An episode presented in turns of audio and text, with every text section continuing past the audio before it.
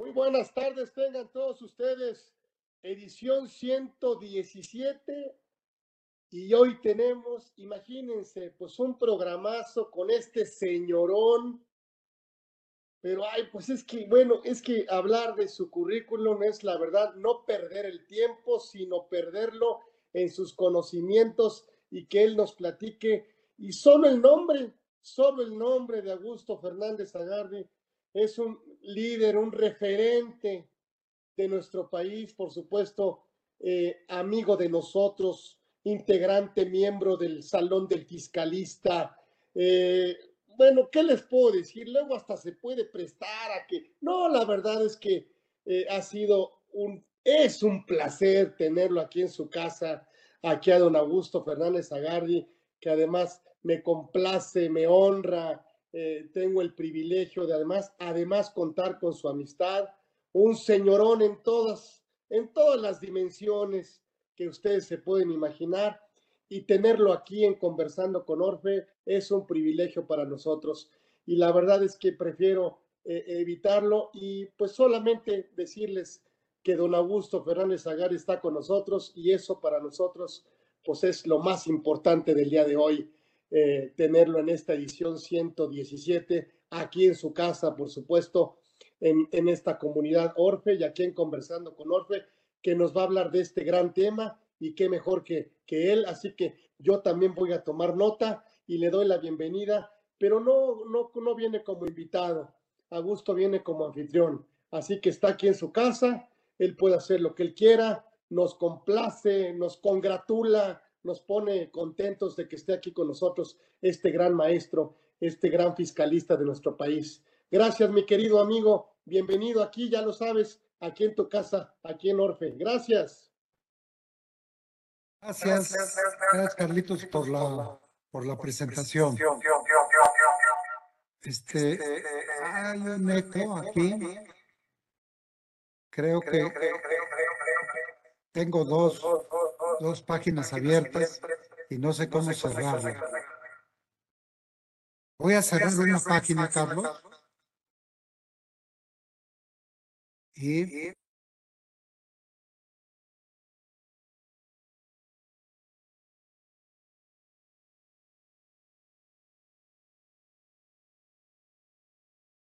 Te seguimos viendo muy bien. Aquí te vemos muy bien.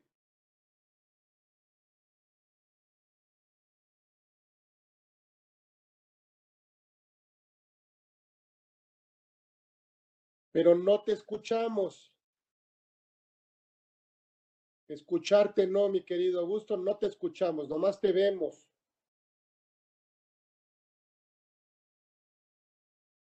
Ah, bueno. Ah, bueno, bueno, ah, ya entré, pero... A ella te escuchamos, pero con eco. Sí. No sé si nos pueden ayudar en tu oficina. A ver, A ver, ya te metimos otra vez. Ajá. Yo creo que apagar el otro. Eso.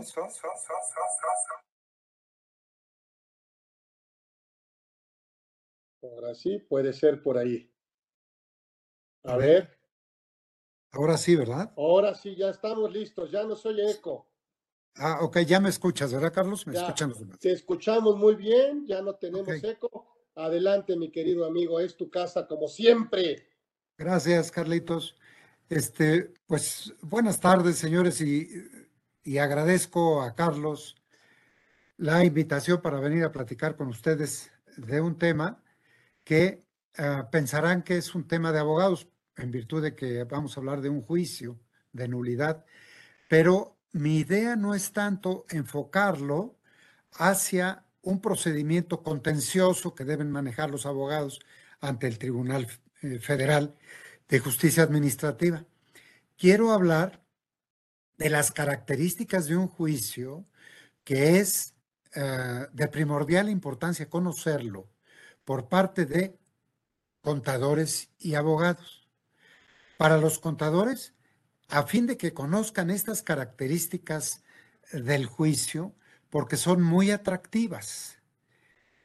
Y porque puedan con esto asesorar a sus clientes o escoger al abogado que los vaya a defender e indicarle que tienen interés en que lleven a cabo este procedimiento del cual vamos a hablar hoy. Esa es la razón de por qué voy a platicar para los contadores. Sin embargo, va a ser útil también para los abogados eh, litigantes, ni duda cabe. Entonces, este es un tema que yo escogí precisamente porque en la época que estamos viviendo es eh, muy importante conocer cuándo podemos acudir al litigio frente al fisco y sin necesidad de garantizar el interés fiscal. Generalmente, el fisco no litiga desprotegido y cuando presentamos una demanda de nulidad, si bien es cierto no tenemos obligación de garantizar ese interés, también es cierto que la autoridad fiscal cuenta con sus facultades expeditas para iniciar el procedimiento administrativo de ejecución.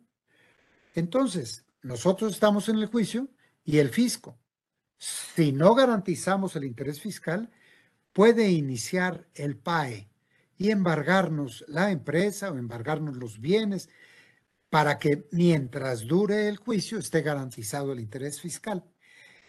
Este juicio de resolución exclusiva de fondo tiene como una de sus características, y ya lo veremos más adelante, la posibilidad de que el magistrado te otorgue la suspensión del PAE sin necesidad de garantizar el interés fiscal. Fíjate que en, estos, eh, en estas épocas, en donde por razón de las actualizaciones, de la fecha en que se hacen los, las auditorías, los créditos fiscales están resultando de muy alta cuantía. Y para irnos a litigar, eh, pagar una fianza, pagar por una fianza que garantice el interés, es carísimo. 2%, 2.5% del crédito fiscal solo para garantizar el primer año del juicio. No vale la pena. Este juicio de resolución exclusiva de fondo tiene, tiene ese atractivo. No tenemos que garantizarlo. Esa es la primera circunstancia a mencionar y que vamos a hacer eco de ella en el transcurso de la plática. Iniciaré pues mi exposición, Carlos, diciendo que hay varios juicios de nulidad.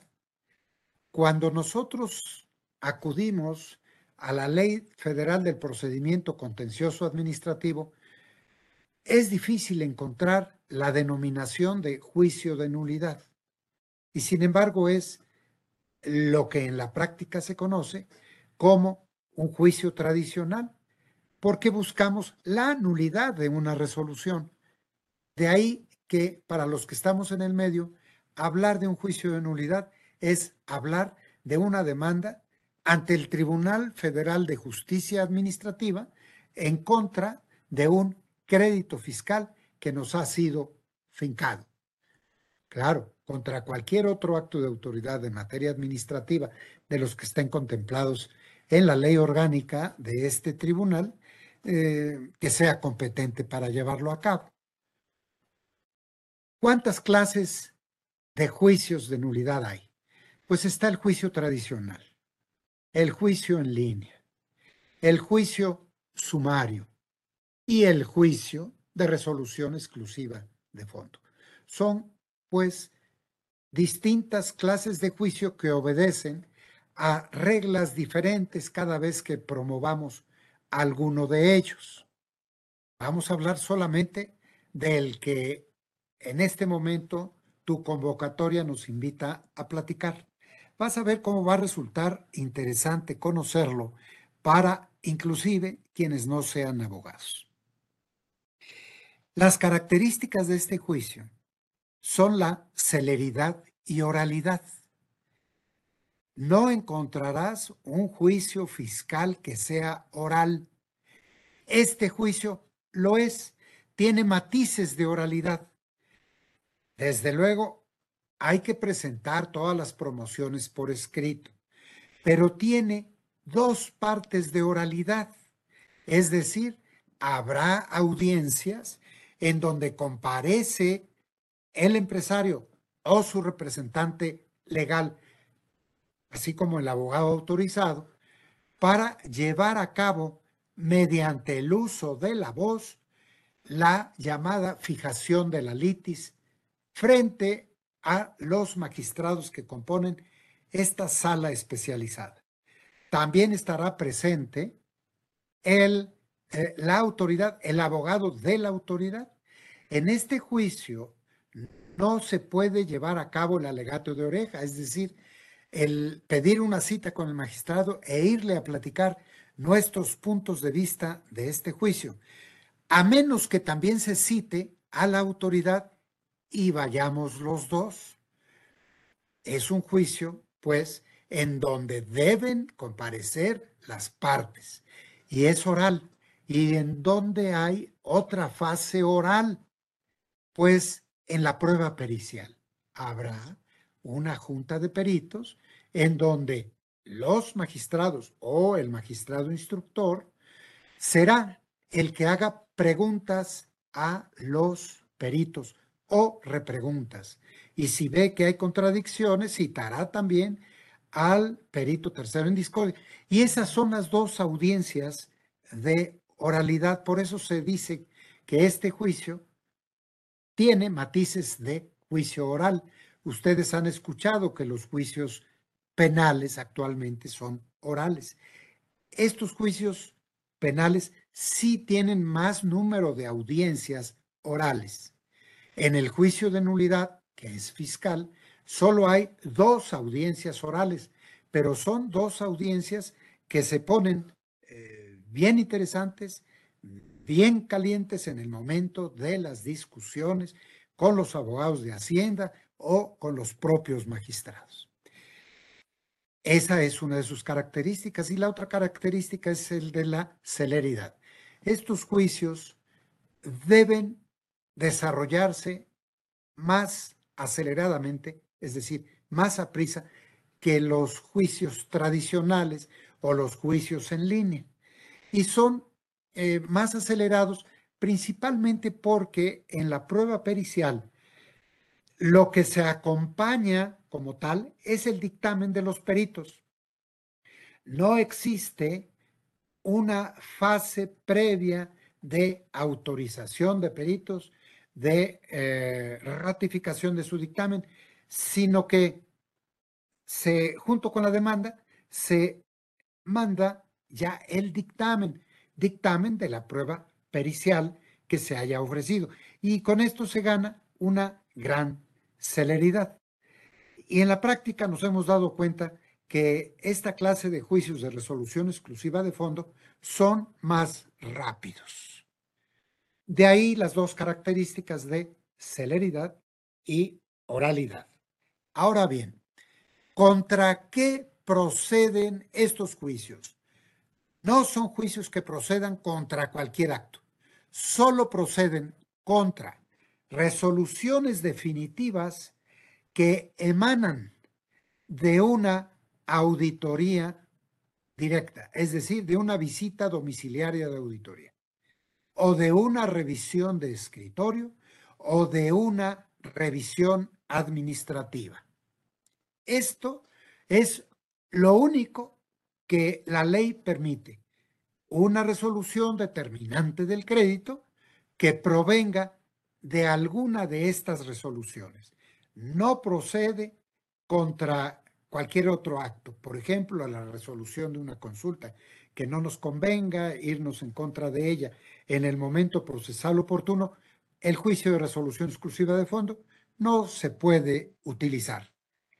De ahí que quede claro la determinación del crédito fiscal que provenga de estas tres clases de revisiones fiscales. Obvio, puede ser que lo que se determine sea una disminución de las pérdidas, también procede. Ahí no es que haya un crédito fiscal, hay una disminución de pérdidas, pero que nos causa un agravio en materia fiscal. También procede este juicio. Ahora, y la cuantía es importante. estas resoluciones definitivas que nos sean notificadas, que provengan de las auditorías que platicamos, deben tener como mínimo una cuantía de 200 unidades, 200 UMAS elevadas al año, lo cual nos lleva a una cantidad al día de hoy de 6.538.680 pesos. Los créditos fiscales pues deben ser a partir de esta cifra hacia arriba. Créditos que sean inferiores a esta cifra, no procede el juicio. Por ende, en la determinación de pérdidas fiscales, de disminución de pérdidas fiscales, diremos, oye, pues no hay monto de crédito fiscal. No, no hay, pero hay multas. Si estas multas exceden de la cantidad de 6 millones y medio pesos que acabamos de platicar, pues entonces procede la interposición de este juicio. Hasta aquí ya podemos observar que hay un atractivo para acudir a este juicio, que no hay que garantizar el interés fiscal, que el magistrado otorga la suspensión en el momento que admite la demanda. Ya es un primer atractivo. ¿Qué sucede después? Bueno, el otro atractivo es de que solo admite conceptos de impugnación de fondo. No se pueden hacer valer impugnaciones de violaciones formales. Si hay violaciones formales en nuestra demanda, junto con conceptos de impugnación de fondo, las impugnaciones formales no serán tomadas en cuenta por parte del magistrado. Y si nuestra demanda solo incorpora violaciones formales, entonces ese juicio, esa demanda no será admitida y será remitida a otras salas no especializadas para que lleven a cabo el juicio tradicional, no el juicio oral. Estos son requisitos que el abogado o la empresa que formule una demanda deberá tener en cuenta. Pero mira, qué, qué, qué bonito. Ya estamos hablando de la existencia de una sala especializada especializada en contribuciones federales, especializada en tributos, especializada en contribuciones. No cualquier magistrado está capacitado para poder resolver cuestiones de fondo. Entonces, los magistrados que conforman esta sala son magistrados que fueron electos como entre los de mayor experiencia en cuestión tributaria. Eso nos lleva a la tranquilidad de sostener un juicio con personas conocedoras. De ahí que si tienes la razón y no te la dio la autoridad, o la autoridad tiene otro criterio, vas a ir a manifestar tu criterio en una demanda ante tribunales, ante magistrados conocedores de la materia tributaria. Esto en la práctica ha demostrado que es de gran utilidad porque sí entienden la complicación técnica que tienen nuestras contribuciones, nuestras leyes que tienen, que establecen contribuciones. Por eso, la cuestión de llegar solo a alegar cuestiones de fondo, es decir, cuestiones de criterio, nos debe hacer sentir tranquilos, porque vamos a, a acudir a ese juicio porque tenemos la razón. Ahora bien, si no tenemos la razón, no perdamos el tiempo. Vamos a perder el juicio.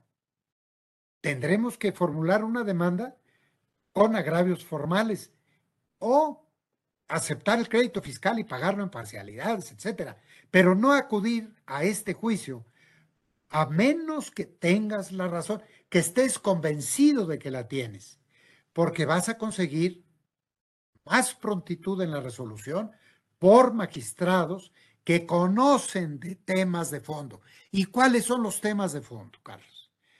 Los temas de fondo son los que tienen que ver con el sujeto, el objeto, la base grabable, la tasa o la tarifa de las contribuciones. No puedes hablar de violaciones en el, en el momento de que se te hacen las auditorías. No puedes hablar de que no se identificaron los visitadores.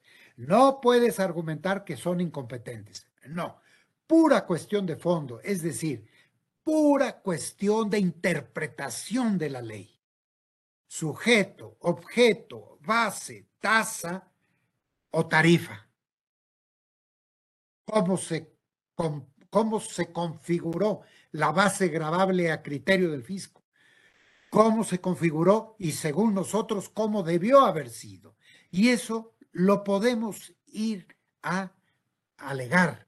Fíjate, este después después de la exención o de que nos eximen de garantizar el interés fiscal, la, segunda eh, posibilidad buena de este juicio, atender a argumentos de criterio.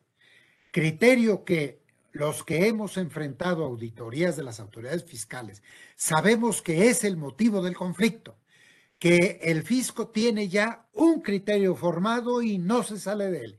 Y nosotros sabemos que nos van a escuchar los magistrados respecto de cuestiones de criterio, cuestiones de fondo. Todos sabemos que existen, incluso en la miscelánea fiscal, cuestiones de criterio de la autoridad que así te va a resolver.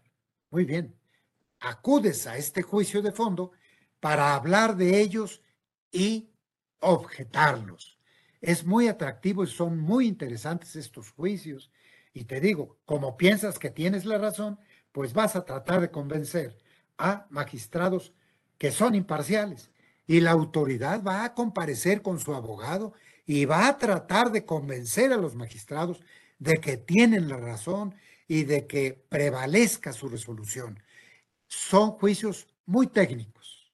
Aquí no se vale decir, préstame un machote para que yo lo haga y formule la demanda y y comparezca. No, no hagan eso, no hagan uso de machotes. Aquí sí cada asunto debe tener su propio vestido para poder llevar a feliz término un conflicto que se dirima mediante esta clase de juicios. Ahora bien, ¿cuál es la otra cuestión importantísima de este juicio de resolución exclusiva de fondo. Ya llevamos dos, vamos con la tercera, que una de las causas de impugnación, ojo, sea porque te hayan determinado la contribución, porque tú como contribuyente no cumpliste con requisitos de forma o los, los cumpliste en forma extemporánea. Bueno, pues si estos requisitos de forma que traen consigo la negativa a la deducción de ese gasto, por ejemplo, o a la imputación de ingreso por no haber declarado la sucesión testamentaria, el testamento que recibiste, la herencia, o porque la donación no aparece en la declaración y la pusiste en otra declaración y la autoridad lo, te quiere quitar la exención, Aquí es donde el tercer atributo maravilloso de este juicio es que si no cumplimos con requisitos formales en una deducción o en el cumplimiento de alguna obligación de informar, si no hay evasión, si no hay omisión de contribuciones, entonces nos pueden dar la razón. Es decir, aquella liquidación que nos determinaron incumplimiento de requisitos formales, va a quedar anulada y obviamente anulado el crédito fiscal. Ojo, siempre y cuando no haya existido omisión en la contribución. Diremos, ¿y esto cómo es? Te voy a poner un par de ejemplos. Sabemos que tenemos la obligación de emitir cheque nominativo para abono en cuenta del beneficiario por pagos que hagamos de más de dos mil pesos.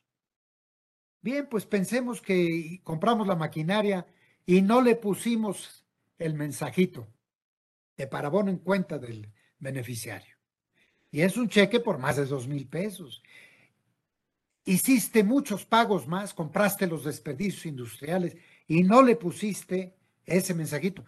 Llega al fisco y te dice, te rechazo la deducción de la compra de la mercancía o te rechazo la deducción de la compra de esta maquinaria. Y eso genera un impuesto. La verdad es que genera el impuesto por violación a un requisito formal que trae consigo la deducción rechazada. Y eso aumenta la base gravable y te trae consigo un cobro de impuestos. Ah, pero fue formal. Entonces tú, contribuyente, actor, que te fuiste a este juicio, debes acreditar que no hay omisión de impuestos para ganar el juicio. Dices, esta es una obligación formal que incumplí, pero no trae consigo omisión de impuestos. ¿Y eso cómo lo pruebo? Ah, porque compré la maquinaria del extranjero. Y esa maquinaria del extranjero, en el extranjero no pagan impuestos sobre la renta. En México, entonces no me pueden cobrar el impuesto sobre la renta en México. Ah, sí pueden, porque incumpliste una obligación formal pero tú acreditas que la empresa está en el extranjero y que por ende no hay omisión de impuestos. E incluso cuando importaste la maquinaria, pagaste el IVA, ahí sí obligatoriamente, porque en aduanas no te la van a dejar sacar si no pagas el IVA. Entonces quedó en predicamento el impuesto a la renta. Bueno, mediante este juicio demuestras que la empresa está en el extranjero, que por ende no es contribuyente de impuestos en México, y en conclusión, te van a dar la razón y van a anular la resolución. ¿Qué pasa con el cheque de dos mil pesos para haber comprado, de más de dos mil pesos, por haber comprado toda esta, em, toda esta mercancía que adquiriste de los, de los que venden partes recicladas, en fin? Ah, bueno, hablas con tu proveedor y le dices, yo te pagué X miles de pesos por la compra del material reciclado y te pagué con un cheque de más de dos mil pesos sin poner a parabono en cuenta del beneficiario. Ayúdame y demuéstrame que hiciste acumulable el ingreso que llegó por el cheque que te pagué. Entonces ese proveedor está de acuerdo en lo que tú le estás diciendo y te dice, ¿cómo no? Aquí están las constancias de pago, mi declaración donde se nota claramente que acumulé ese ingreso que provenía del cheque. Entonces no hay omisión de contribuciones. Eso lo demuestras en el juicio y obviamente te van a dar la razón. Fíjate qué importante este este, este concepto de nulidad, porque una obligación incumplida, formal, que no le afecta al fisco, te la puede corregir un juicio de esta naturaleza. La otra, tu cliente tuvo una herencia, no la declaró en la declaración se da cuenta, ya tiene la auditoría, pues presenta la declaración extemporánea y, acumula ahí, acumula, perdón, informa que tuvo una herencia. Bueno, es extemporánea y además, estando ya en la revisión, las declaraciones complementarias no se valen. Bueno, tú hiciste el intento, te rechazan la complementaria, pero tú ya la presentaste. Llegas al juicio y le dices, señores magistrados, no declaré en tiempo esta herencia. Me están quitando la exención y por esa razón me están acumulando un ingreso y me determinan un crédito fiscal. Vengo a enseñarte que la declaré extemporáneamente. Es una obligación formal que incumplí, pero que no trae consigo omisión de contribuciones. y vas a ganar el juicio. Eso no era posible antes, Carlos. Antes de la existencia de este juicio, no era posible ganar los asuntos por violaciones formales o de procedimiento en que los contribuyentes incurríamos. Mira, otro caso, por ejemplo, el 69B. El contribuyente tiene la obligación de acudir a demostrar la materialidad de estos, eh, del gasto efectuado mediante una factura que el fisco considera apócrifa, y no asistió el contribuyente. Bueno, no asistió porque no se dio cuenta que salió una publicación en el diario oficial. Y como no se dio cuenta, le llega una liquidación diciendo te rechazo la deducción de estas facturas que hiciste porque son falsas. Y dices, ¿y cuándo me notificaste? Bueno, publiqué el listado definitivo de un EFO y tú apareces y tú tienes facturas de ese EFO. Por ende, te vengo a rechazar la deducción y te vengo a imponer las sanciones, ya sabes, porque no me acreditaste la materialidad. Bueno, este juicio, fíjate, no acudí al procedimiento para demostrar la materialidad. Este juicio me da la oportunidad en la demanda de venir a acreditar la materialidad extemporáneamente en un juicio ante el Tribunal Fiscal. Le digo fiscal, pero es Tribunal Federal de Justicia Administrativa. Ahí tienes otra, otro beneficio de este juicio. Otra cuestión, vendiste una casa. Se te olvidó declarar, informar que la vendiste. Pierdes la exención. Bueno, mediante este juicio demuestras que hiciste esa presentación en, forma extemporánea que no trae consigo omisión de contribuciones. Y por ende, puedes ganar el juicio. Y así te podría seguir poniendo muchos ejemplos. Mira qué importante es este juicio. Y mira por qué lo estoy trayendo a colación en tu importante programa. En estos conversatorios pues la gente puede enterarse de cosas que sean de su interés. Y estoy seguro que un juicio de esta naturaleza les será de interés.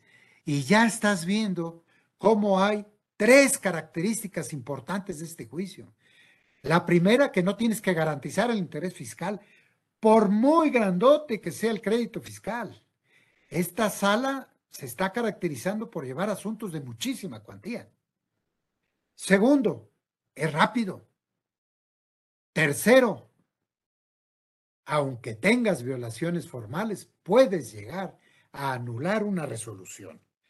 De ahí que te estoy diciendo que estas son tres de las características fundamentales de este juicio, cada vez de conocimiento más extendido. Pero yo me he llevado la sorpresa de que no lo conoce todo mundo de que acudes a un abogado que no es fiscalista, que no es especializado, y se vuelve loco viendo la ley del procedimiento administrativo contencioso. Eh, eh, en otros juicios, esto no le dice nada. O me he encontrado en pláticas con contadores muy prestigiados, de despachos muy grandes, que no conocían la existencia de este juicio. Por ende, aquí estamos dando a conocer. Ahora bien,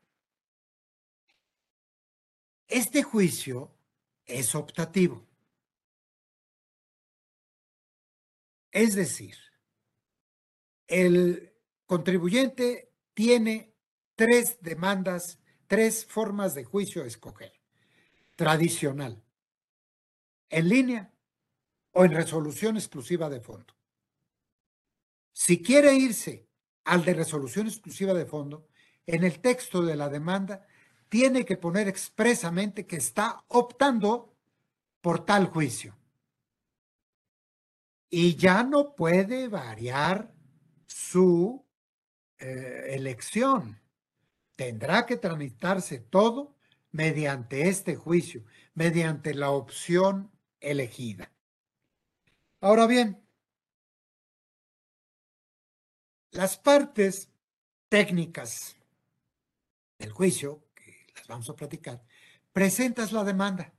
La demanda tiene determinados requisitos que hay que cumplir, pero uno en particular que quiero decirles, aparte del de manifestar la opción, es el de que en tu demanda debes decir brevemente, antes de formular tus conceptos de impugnación, brevemente en qué consiste la controversia. Y además, fijar la litis que tú consideras que debe hacer, que debe ser en el juicio. La litis son los puntos controvertidos en un juicio. Por eso se llama litigio, porque viene de la palabra litigar, litigio, litis. Litis son los puntos controvertidos. ¿Qué dice el fisco? ¿Qué dice el contribuyente? ¿En qué no estamos de acuerdo? Esa es la litis.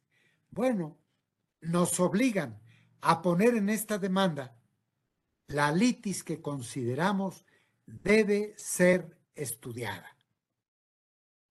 Ahora bien, a ver si no me salgo del tema. Ahora bien, yo he llevado juicios en donde la litis que yo propongo que sea resuelta, el fisco, los abogados del fisco la aceptan y dicen, sí, estamos de acuerdo en que esos son los puntos controvertidos. Ah, pues entonces el magistrado va a resolver con base en una fijación de litis en donde las partes estamos de acuerdo. Si la interpretación del artículo 69b es en tal sentido o en tal sentido. Esa es la litis y estamos de acuerdo. Perfecto. Ya no hay nada que discutir, solo probar y ver cuál es el criterio imperante. Ahora bien, pero puede ser que cuando tú fijes la litis, la autoridad diga, esa no es la litis, la litis es esta. Tú dices que es un problema, tú como contribuyente, es un problema de valoración de pruebas. Y la autoridad dice, no es de valoración de pruebas, es de interpretación de la norma. Ah, caray. Entonces, no hay fijación de la litis porque son diferentes los puntos de vista del contribuyente y del, de la autoridad. Entonces, la litis se debe fijar oralmente en una audiencia en donde somos citados las partes y ahí frente a los magistrados argumentar, alegar cuál es nuestro punto de vista para sostener que sí es un problema de valoración de pruebas. O la autoridad va a argumentar y alegar para sostener que es de interpretación de la norma. Y el magistrado instructor decidirá cuál de las dos partes tiene la razón o fijará una litis que él, después de estudiar el expediente, decida. Y fíjate qué interesante, porque muchas veces en los juicios tradicionales, Carlos, uno dice, me valoraron mal las pruebas. Y la autoridad dice, la interpretación de la ley es esta. Eh, no nos ponemos de acuerdo. ¿Por qué? Porque no hay obligación de fijar la litis en una audiencia oral. En el juicio tradicional, es el magistrado sin escuchar a las partes, sino solo leyendo las demandas y el expediente, el que dice, yo voy a dirimir la controversia según mi criterio, según mi punto de vista. En el juicio de resolución exclusiva de fondo, no se escucharon a las partes hablar de la litis y por ende se fija la litis. Esta es una parte muy interesante, Carlos, del juicio, en virtud de que son alegatos de viva voz, es la parte de oralidad de este juicio. Y ahí es en donde tienes la necesidad de los conocimientos técnicos que deben ser muy profundos del tema, muy profundos de conocer el tema y de conocer las leyes tributarias. circunstancia que también el abogado del fisco, que en este caso es del SAT, debe conocer. Debe conocer a profundidad el expediente y las leyes tributarias. Y el magistrado que está enfrente de ti debe ser, y lo son, gente especializada, tribunal especializado en el conocimiento de la norma. A mí me parece muy interesante. Todas las audiencias que yo he llevado a cabo son audiencias técnicas, Carlos. No hay, eh, no hay insultos, no hay golpes, no hay malas palabras. No, no. Son discusiones de alto nivel técnico. Obvio, mientras más difícil es el caso, más nivel técnico deben tener, debemos tener las partes. Y de ahí que tú sabes, las normas tributarias son amplísimas y no vamos a platicar de cuántos temas fiscales pueden ser presentados en un juicio, porque pueden ser miles. De ahí que la determinación poco a poco de la litis es fundamental para que un juez, que se llaman magistrados, resuelvan nuestro asunto. Bien, también debemos manifestar en esta demanda no solo la litis que consideramos debe ser la causa de los puntos controvertidos y que debe ser resuelta, sino que además se debe expresar el origen de la controversia, es decir, la forma en que se expresaron los hechos o las omisiones la interpretación de las normas o su aplicación de las normas involucradas, los efectos que se atribuyeron al incumplimiento total o parcial o extemporáneo de los requisitos formales o de procedimiento que impactan o trascienden el fondo de la controversia. O si cualquiera eh, de los conceptos anteriores son coincidentes. Es pues una demanda de corte técnico. Es una demanda de corte bien elevado. Cuando el juez recibe la demanda, analiza si cumplimos los requisitos. Y si cumplimos los requisitos, decreta la suspensión del procedimiento administrativo de ejecución. Lo decreta sin necesidad de otorgar la garantía del interés fiscal, que es una de las tres características bondadosas, generosas de este juicio. Fíjate que hay juicios ahí de más de 3 mil, 4 mil millones de pesos sin garantizar el interés fiscal.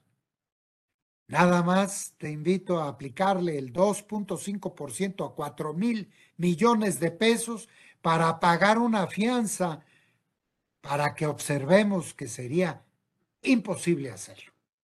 Con este juicio detienes la circunstancia de que te vengan a embargar la empresa o las chequeras. E inclusive cuando estás defendiendo a una constructora, una constructora que le determinen 340 millones de pesos y que diga, oye, ¿qué va a pasar con mi, mi, constancia de situación financiera, con mi estado de cumplimiento? Tengo contratos con el gobierno y si yo no garantizo el interés fiscal, ¿me los van a cancelar? Ah, pues fíjate que con este juicio tienes la posibilidad de acudir a él sin garantizar el interés fiscal. Hasta ahora la autoridad ha mostrado comprensión al asunto y obviamente tienen que aceptar el cumplimiento de la ley respecto de la no garantía del interés fiscal. Y obviamente ahí sí no dicen que no me digan que la ley es la ley. Pues sí, aquí la ley es la ley y no le pueden cancelar contratos con gobierno, puede seguir funcionando como tal con la tranquilidad que da un juicio de esta naturaleza. Cuarta característica bondadosa de este juicio, Carlos. Que puedes ofrecer las pruebas que hayas ofrecido en el acuerdo conclusivo. Actualmente, solo se pueden ofrecer las pruebas que ante la autoridad diste, ya sea en la en la, en la auditoría, en el procedimiento de la auditoría o en el procedimiento de la, del recurso de revocación. Solo esas pruebas te son admitidas en cualquier juicio.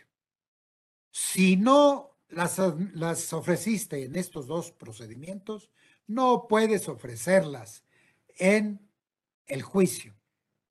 Sin embargo, si te fuiste al, al, acuerdo conclusivo, a una solicitud de acuerdo conclusivo para tratar de mediar la situación con la Procuraduría de la Defensa del Contribuyente y ofreciste pruebas en ese procedimiento que son diferentes a las que ofreciste en la auditoría, eh, ya en el recurso de revocación en su caso, bueno, ya tienes otra, otro bagaje probatorio que puedes ofrecer en el juicio de resolución exclusiva de fondo, que no hay en otros juicios, que son las pruebas rendidas ante la Procuraduría de la Defensa del Contribuyente. Este es el, la cuarta característica bondadosa del juicio que nos, del que nos estamos ocupando ahorita, Carlos. Es, ni hablar, de, es un maravilloso maravilloso, una maravillosa forma de que puedas litigar sin tanto costo y que además tengas más oportunidades probatorias que en los demás juicios. Es importante mencionar que también existe un recurso de revocación de resolución exclusiva de fondo, Carlos. El año en el que se instauró este juicio, que por cierto fue a instancias de la Procuraduría de la Defensa del Contribuyente, el SAT tuvo tanta simpatía por este juicio que también promovió que hubiera un, recurso de revocación, de resolución exclusiva de fondo, que es muy interesante porque tú presentas este recurso ante el SAT y el SAT hace una audiencia, hace una audiencia en donde cita al administrador de fiscalización que llevó a cabo la revisión y al representante legal de la empresa y frente al administrador jurídico hay alegatos. Y en estos alegatos de los auditores con los abogados de la empresa se puede llegar también a un buen resultado antes de llegar a los juicios, antes de llegar a la garantía del interés fiscal, que por cierto, recordaremos, en el recurso de revocación tampoco se garantiza el interés fiscal. Entonces, hay que tomar en cuenta que hay medios de defensa que debemos conocer para poderlos agotar antes de que se venzan los términos. Tenemos un recurso de revocación tradicional, pero tenemos también un recurso de revocación de resolución de fondo que te permite que traigan a los auditores a discutir en presencia de un tercero que es el administrador jurídico y que para estos efectos hace la función de juez. Quiero decirte que a mí me ha ido bien también en ese recurso, porque te escuchan, te escuchan. Ya no estamos hablando de solo el criterio de los auditores que no aceptan el tuyo, sino de un tercero que puede estar juzgando. En este caso, el administrador jurídico que hace una labor de juzgamiento material, no formal. Ese juzgamiento material te puede llevar a buen éxito. Y tienes el juicio de resolución exclusiva de fondo, en donde hay tres magistrados que están escuchando a las partes y que ya no se quedan solamente en el criterio de la autoridad que trajo consigo esa desdichada determinación del crédito fiscal. Ahora bien, ya se dicta la sentencia y se puede dictar la nulidad. ¿Cuándo hay nulidad?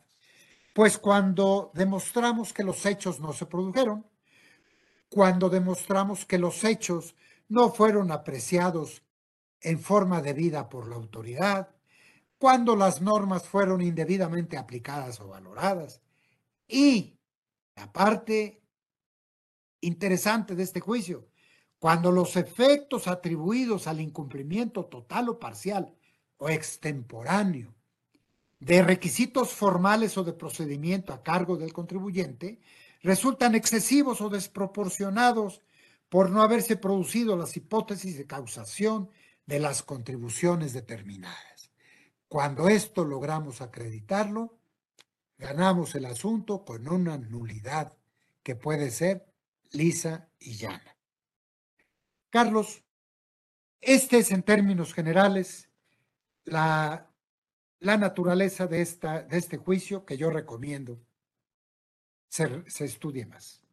Fíjate que me encanta porque cómo le duele, cómo le duele al empresario el tema de la garantía.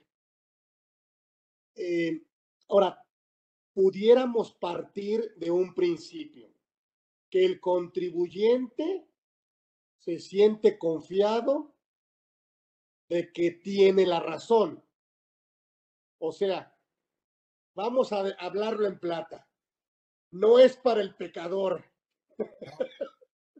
No, lo es.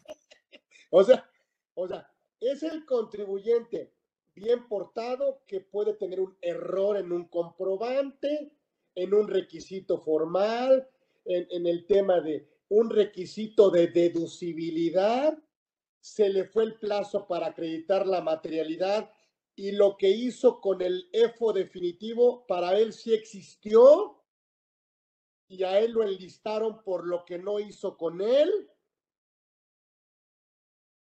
Y, y de alguna manera no haya deudos fiscales, o sea, no debe impuestos no propios, me parece.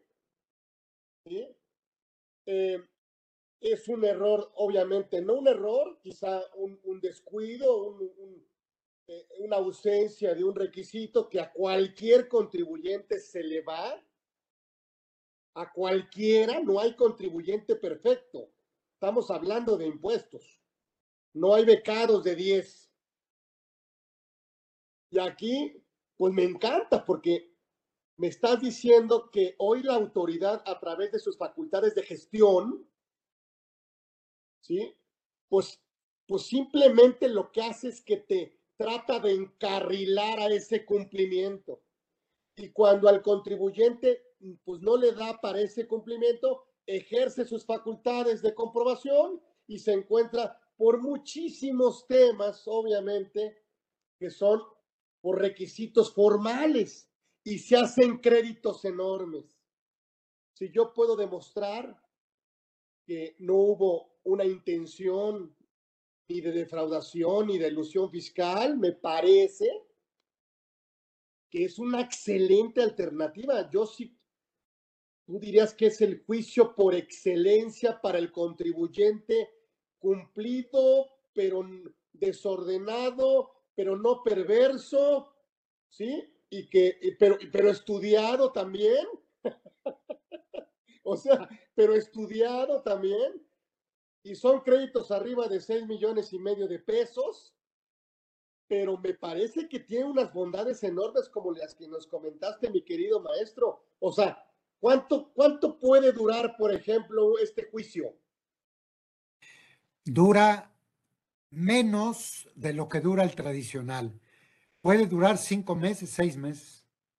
O sea, una estrategia es seguir, por ejemplo, primero tratar de llevar a cabo un acuerdo conclusivo no tiene nada que ver, ¿verdad? Puedo sentarme en un acuerdo conclusivo antes de que la autoridad me liquide el crédito. Sí, pues. ¿No?